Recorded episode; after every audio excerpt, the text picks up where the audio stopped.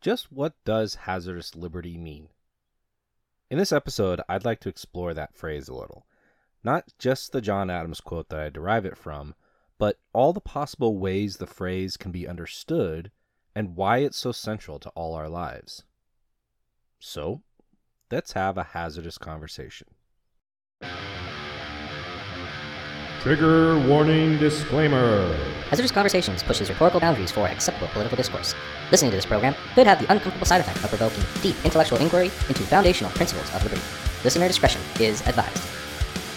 So, there is this great portion of the Washington State Constitution found in Article 1, Section 32, and it reads A frequent recurrence to fundamental principles is essential to the security of individual right and the perpetuity of free government.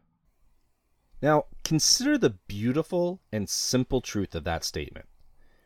It is saying that no matter who you are or what your position is, everyone must frequently examine themselves to see whether what they are doing, how they are behaving, is actually in accordance with not just their own personal set of principles, but that those principles themselves conform to larger, fundamentally universal principles. Now, when we don't do that, history shows we end up moving further and further away from the essential qualities that make us who we are as individuals, as communities, as companies, as states, and as nations. It is some of the meaning behind the phrase eternal vigilance is the price of liberty. And although it can happen in sudden, violent jerks, it most often happens very gradually over longer periods of time, sometimes generational in scope. And just as the proverbial frog in a pot cannot perceive the gradual rise in the water temperature that eventually cooks him, the vast majority of our society is wholly unaware of the destruction of their own personal liberties. What then can we say when we recur ourselves to the principle of liberty? Well, I think that we should all be able to agree that the last few years have caused us to evaluate and reevaluate what we think of that principle and how it is expressed in our lives. And more importantly, whether we truly have it or not. And I think that many of us have come to the somewhat startling revelation that perhaps we don't have nearly the degree of liberty that we thought we did. And the even more startling discovery that so many of our fellow citizens appear willing, eager even, to surrender their liberty at the drop of a hat. Now, is this because the idea of liberty has always been a pipe dream? A fantastical illusion that sounds good in rhetorical epigrams, but fails in the real world? Or is it because we have failed to frequently enough revisit our fundamental principles to understand what liberty is? I, of course, believe it to be the latter. So then, what is liberty? John Adams defined liberty as, quote, a power to do as we would be done by. I prefer saying it as liberty is not the power to do what we want, but rather the ability to do what we ought. Now, that particular phrasing has been articulated in some form or another by many different people, but it's difficult to attribute it to a specific originator or date when it was first said. But whomever said it first, or in whatever way it is expressed, it is referring to the same general concept, that which we call ordered liberty. For those that haven't heard that phrase before, ordered liberty is sometimes described as the constant tension that exists between regimented tyranny and the chaos of total anarchy. President Theodore Roosevelt put it this way Order without liberty and liberty without order are equally destructive. Now, we know that we are endowed with natural liberty from our Creator, yet we also know that we cannot have a society worth living in without some sense of order. Problem is, too many people have come to believe that the only way to achieve this order is for government to place constraints on our liberty. Like, if we didn't have any laws against murder, that would make murders far more rampant than they are presently. Now, there certainly is an argument to be made that punitive laws do, in fact, help to constrain mankind in this and many other regards. However, such laws are not actual constraints on liberty itself. For no one who has a proper understanding of liberty would ever argue a claim to have the liberty to commit murder. Just as there is no claim to the liberty to steal, or to enslave, or to commit fraud. In other words, a proper understanding of liberty acknowledges no claim whatsoever to any supposed liberty which acts to infringe, override, or extinguish the liberty of another.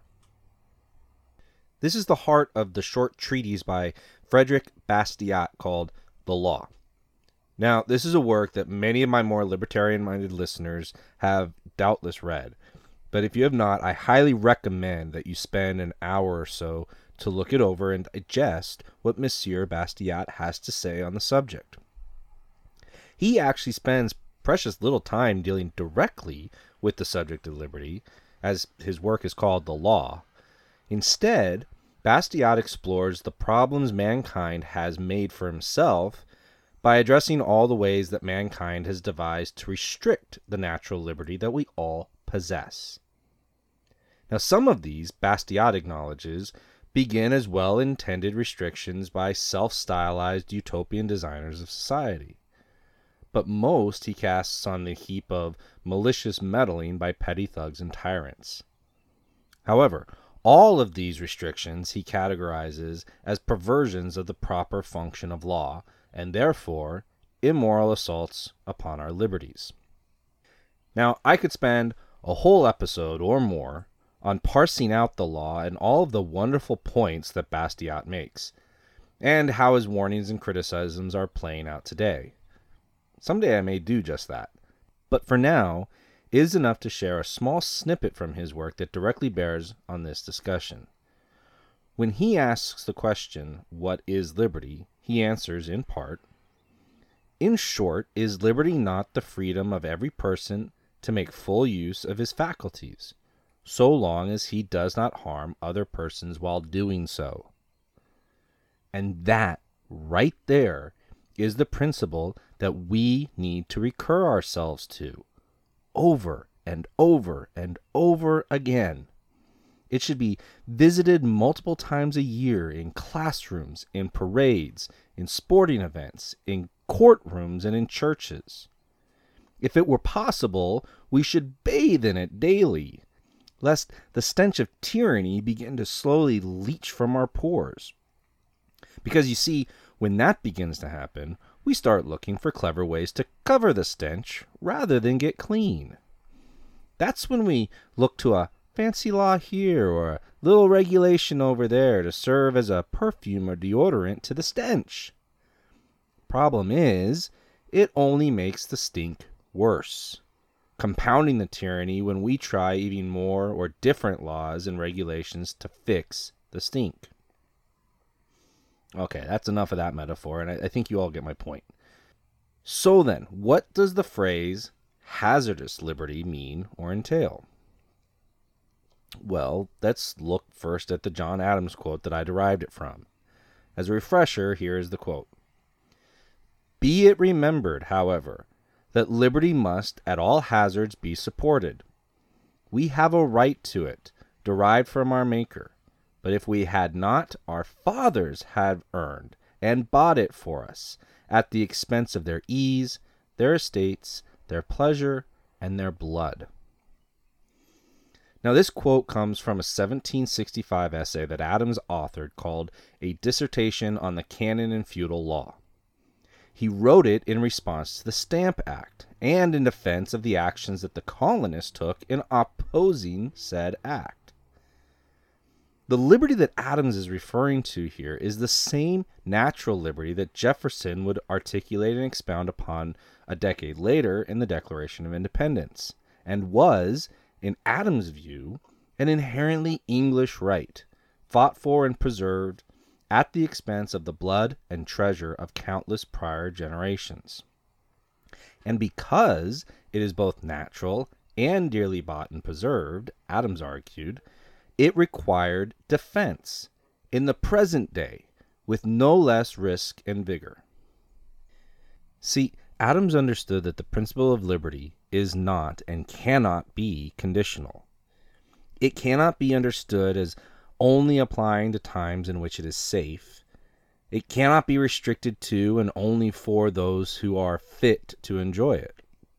And it most certainly cannot be suspended, ever. So when Adams wrote that, he was saying that in order to preserve the liberty you have, you must submit yourselves to whatever hazards may present themselves that wish to take it from you. And yes, those hazards may threaten your livelihood, or your wealth, or your life. But the preservation of liberty is worth that risk. But while hazardous liberty does mean defending liberty from the external hazards that threaten it, also is referring to the conditions that living under liberty inherently create. Because guess what? Newsflash living free involves risk. Living under liberty means that you have the liberty to fail. Now, you can use your liberty to mitigate that risk to varying degrees, or to hedge the impact of any failures. But if liberty is to mean anything at all, it must mean the freedom to endure the consequences of your freedom, both good and bad. If government or anyone else robs you of this freedom to fail, through laws or regulations or other measures, it robs you of your liberty. And that is precisely what has been happening, not just in the last two years under COVID, but incrementally over several decades at least. From ever increasing and bloated entitlement programs for individuals to repeated instances of corporate subsidies and bailouts. Government has been actively working to restrict our liberties in nearly every facet of life, both by telling us what we can and cannot do, and in the disingenuous attempts at eliminating any consequences from the exercise of what liberties we still have. For example, requiring that we have various forms of insurance and then fining us if we don't have it. Requiring us in many places to obtain permission to utilize the land that we supposedly own and then forcing us to pay extortion fees to obtain that permission. Heck, how about not ever even truly owning your property? You want to know if you really own your property? Try not paying your property tax and see what happens. How about the simple ability to grow your own food or to collect the rainwater that falls on your roof? Now, of course, not every place has such restrictions, or they may not have them to the degrees that I mentioned. But the mere existence of these types of laws and regulations is antithetical to liberty, and they are growing, not receding, in both their scope and reach. As people in the separate country of Washington know all too well, what happens in Seattle doesn't stay in Seattle, but radiates outwards to all parts of the state. And that is true for every major urban center where leftist ideology reigns unopposed. And unfortunately, wherever there are right leaning politicians that do claim to oppose leftist ideologies, seldom do they actually work to reverse the damage that has already been done, when and if they ever get the chance to do so. As Todd Herman refers to them, these are the professional, shiny shoed Republicans, the ones that never take a moral or principled stand on anything or when they do, they hedge and or triangulate it in some way, and it's only after they have absolutely no other choice but to do so. Even then, most will never actually articulate a principled position, just hide behind those that do. And such, I'm sorry to say, is the state of the vast majority of the Republican politicians in the separate country of Washington. And that, among all other factors, is what led me to conclude that that state is a lost cause for the foreseeable future.